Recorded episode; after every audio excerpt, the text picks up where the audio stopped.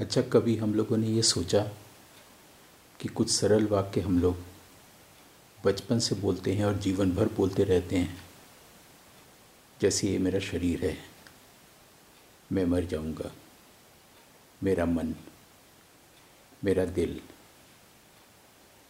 शरीर ख़त्म और सब ख़त्म। आप कहेंगे कि ये भला सोचने की चीज़ है, ये तो है ही, लेकिन ये हम बोलते हैं और शायद ये गौर कर सकते हैं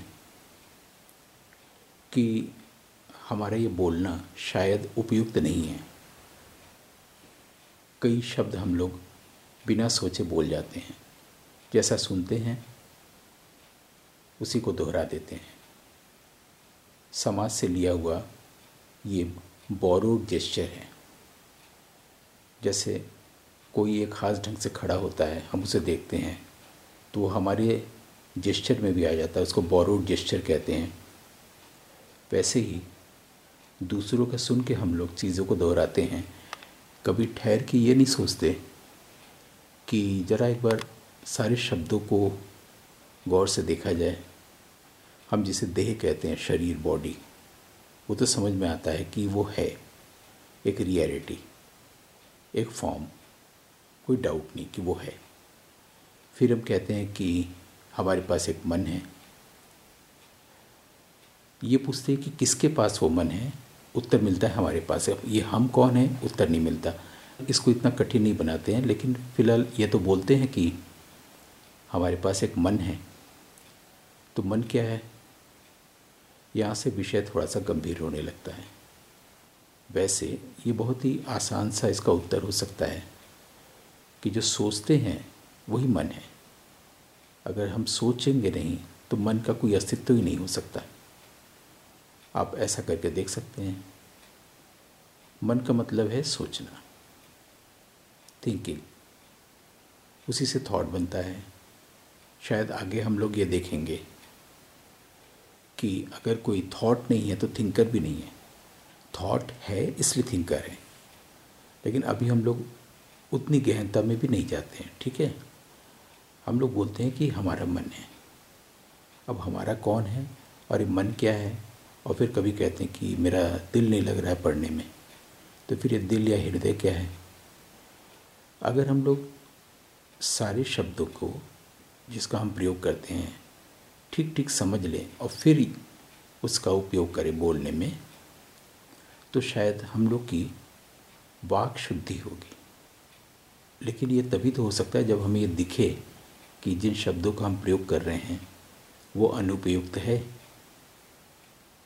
भाई, मेरा मन और मेरा दिल, किसे हम दिल कह रहे हैं, किसे हार्ट कह रहे हैं। दिल और हार्ट तो अगर हम बायोलॉजी या बॉडी के लेवल पर देखें तो उसका तो काम है सिर्फ हमारे ब्लड को ऊपर से नीचे तक भेजना।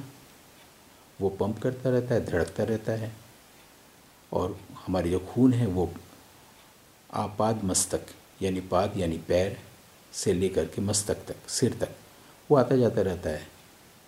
उसका काम बस यही है, खून को ऊपर नीचे भेजना। अगर वो रुक जाए तो ये नहीं होगा, तो शरीर की जो गतिविधि है रुक जाएगी। उसको हम लोग कहेंगे कि डेथ हो गया है बॉडी का, है ना। तो फिर हम ये क्यों कहते हैं कि मेरा आज खाने का मन नहीं कर रहा है, खाने का दिल नहीं कर रहा है। मन नहीं कर रहा है या दिल नहीं कर रहा है। मैंने दिल तुमको दिया, तुमने दिल मुझे दिया, हम दिल दे चुके सनम। ये जो बोलते हैं, कैसे दिल दे चुके, इसका मतलब हम किसी और चीज़ को दिल कहते हैं, या तो भावनाओं को या न जाने किसी और चीज़ को, है ना। तो पहले मन को समझ लेते हैं। मन का मतलब थॉट, सोचना, और सोचना है इसलिए सोचने वाला है। वो सोच सोचने वाले का भ्रम देता है। उसी को हम लोग एक दूसरा नाम भी दे सकते हैं, ईगो या अहंकार, है ना। कई बार हम किसी दूसरे से खफा हो जाते हैं या हमारा दिल टूट जाता है। अब ये दिल टूटता है या मन खराब हो जाता है, ये हम नहीं बता सकते। मतलब इसका उत्तर तो है, लेकिन हम लोग नहीं बता पाते हैं दिल टूट गया का मतलब क्या हुआ, दिल कैसे। अगर दिल टूटेगा तो फिर ब्लड सर्कुलेशन बंद हो जाएगा, फिर वही डेथ, बॉडी का काम ख़त्म। लेकिन दिल टूटता है फिर भी हम जिंदा रहते हैं, इसका मतलब है कि हम किसी और चीज़ को दिल बोलते हैं, यानी वाक अशुद्धि है ना। तो अगर हम थोड़ी देर के लिए दिल शब्द का प्रयोग ना करें और मन बोलें, मेरा मन नहीं कर रहा अभी तुमसे बात करने का, मेरा अभी मन कर रहा है पढ़ने का, यानी मन सोच हो गया ना कि हम सोच रहे हैं कि अभी हम पढ़ें, अभी हम ये चाह रहे हैं, ठीक है। तो सोचने और चाहने से सोचने वाला और चाहने वाला भी सिद्ध हो रहा है कि कोई है, और अगर ये सोच ना हो तो सोचने वाला भी नहीं, चाहने वाला भी नहीं। तो जो लोग सुने हैं कि मेडिटेशन करते हैं वो यही देखते हैं, जो सोच बन रही है हमारे भीतर वो आ रही है चली जा रही है, तो जब वो चली जा रही है तो सोचने वाला भी नहीं रहा ना। और जब ये शरीर ख़त्म होता है जिसको हम लोग मरना कहते हैं, एंड ऑफ एवरीथिंग, तो सोच भी नहीं सोचने वाला भी नहीं। इसका मतलब तो ये हुआ कि बॉडी ख़त्म तो सब ख़त्म। क्या कभी हम लोग ये सोच सकते हैं कि बॉडी ख़त्म तो सब कुछ ख़त्म? नहीं, किताब की तरफ नहीं जाते हैं। वो कहेगा कि नहीं आत्मा होती है, अजर अमर होती है, इसलिए आत्मा रह जाती है या रह जाता है, शरीर ख़त्म होता है। ये हम लोग किताबों में पढ़े हैं, आध्यात्मिक किताबें कहती हैं, गीता ये कहती है, ठीक है। लेकिन फ़िलहाल वहाँ नहीं जाते हैं, हम लोग समझने की कोशिश कर रहे हैं कि क्या शरीर ख़त्म होते ही सब कुछ ख़त्म हो जाता है? ये हम कैसे जानेंगे अपने लिए? हम लोग इसको खोज सकते हैं कि क्या शरीर ख़त्म होने पर ही सब खत्म हो गया? जाहिर है कि शरीर ख़त्म होने के बाद तो नहीं ढूंढ सकते, शरीर में रहते हुए ही इसको सवाल का उत्तर ढूंढ सकते हैं ना। और उसके ढूंढने का तरीका शायद ये है कि ये मन माने सोचना, यही तो सोचता है कि शरीर ख़त्म तो सब खत्म। तो क्या मन या सोचने का अंत हो सकता है? क्योंकि अगर मन है तब ये संसार है। आप गौर करके देखिए कि मन नहीं तो संसार नहीं, ठीक है। मन से संसार बन रहा है, मन से ईगो बन रहा है, मन से ही हमारा दिल बन रहा है, मन नहीं तो कुछ भी नहीं। यानी मन का अंत अगर हो जाए तो हम लोग ये समझ सकते हैं कि देह के अंत के बाद क्या होता है, क्योंकि मन देह का सूक्ष्म रूप है और देह मन का स्थूल रूप है। मन के कारण देह है, मन नहीं तो देह के बारे में जो चेतन हम हैं, देह चेतना भी नहीं, बॉडी कॉन्शियसनेस भी नहीं और वर्ल्ड कॉन्शियसनेस भी नहीं अगर मन नहीं है तो। लेकिन मन का न होना क्या है? यानी नहीं सोचना। कई बार जब हम लोग वर्तमान में, प्रेजेंट मोमेंट में किसी चीज़ में इन्वॉल्व होते हैं, मान लीजिए कि एक बड़े जग से छोटे से बोतल में पानी भर रहे हैं, इतना इन्वॉल्व होते हैं कि वो हम कुछ और सोच नहीं पाते हैं। इसका मतलब है कि पूरी तरह से प्रेजेंट में इन्वॉल्व हैं। कोई ड्राइंग कर रहे हैं, कुछ गा रहे हैं, कोई किताब पढ़ रहे हैं, तो प्रेजेंट मोमेंट में इतना इन्वॉल्व होते हैं कि हमारे सोचने की जो प्रक्रिया है वो उसमें रूपांतरित हो गई होती है। हम वो नहीं सोच पाते हैं जो खाली बैठ के सोचते हैं अतीत के बारे में आदि आदि। ये जो सोचना है उससे शरीर बन रहा है, उससे संसार बन रहा है। ये जो मन है उसके कारण ये शरीर और संसार बन रहा है। तो मन अगर नहीं तो शरीर भी नहीं। तो हम उसी समय जान सकते हैं कि बिना मन और बिना बॉडी कॉन्शियसनेस के भी रहा जा सकता है। यानी कोई चीज़ है जो रह जा रहा है बिना माइंड कॉन्शियसनेस के, बिना बॉडी कॉन्शियसनेस के, बिना वर्ल्ड कॉन्शियसनेस के, बिना ईगो के, बिना इंटेलेक्ट के, है ना। बहुत सरल है।